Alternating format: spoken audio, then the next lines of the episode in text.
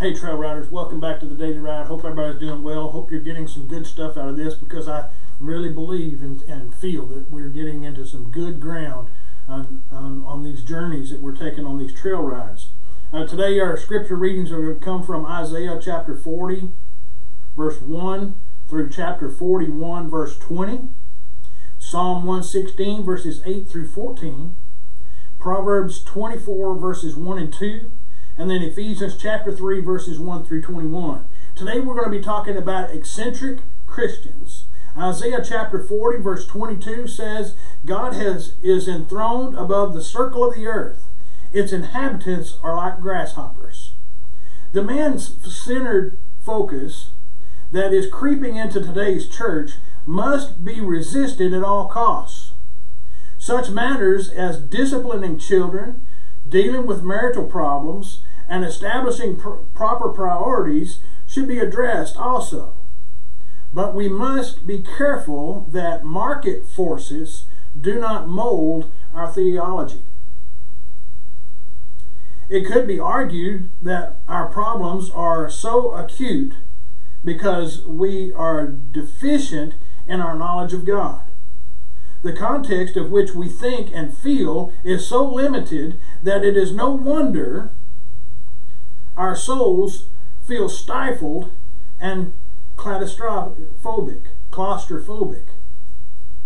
One preacher described our condition as this We are like Peter trying to walk on the water and becoming so engrossed with the winds and the waves that we lose sight of the all sufficient Christ who is right there beside us. The immediate environment has blotted out the sense of the eternal. This is why I have chosen the, today's reading as a magnificent book of Isaiah. The prophet does what a doctor would do upon visiting a patient with minor sicknesses and finding the windows shut fast and the room lacking in oxygen. He would throw open the windows and invite the patient to inhale the purer air. Take a deep breath of the oxygen of the Holy Spirit. Isaiah is saying in effort, see how great and powerful God is. Set your problems in the context of his omnipotence. We become like a thing we focus on.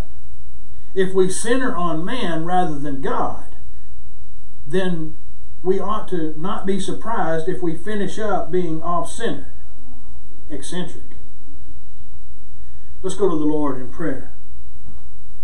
Our Heavenly Father, we ask, Father, that you keep us from being off centered Christians and thus an eccentric Christian the true meaning of this term.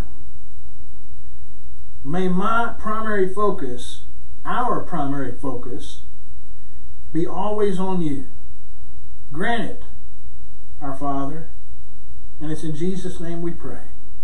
Amen. I hope that you guys are getting some good things out of this this, to me, I believe, is going a lot deeper than what we have been going in the past and just studying through books and listening to what Paul has to say, and even what the writer of Samuel, Samuel wrote to us in 1st and 2nd Samuel. Today, for a little bit further study, I'd like for you to look at 2 Corinthians chapter 4, verses 13 through 18, and then Hebrews chapter 3, verse 1, Hebrews chapter 12, verse 2, and then Psalm 141, verse 8. And I want you to focus on these two questions as you read these passages. What was Paul's focus? And then what is the exhortation of the writer of the book of Hebrews, whom I believe to be Paul? What is the exhortation here of the writer of the book of Hebrews? Something for you to think about, something for you to ponder.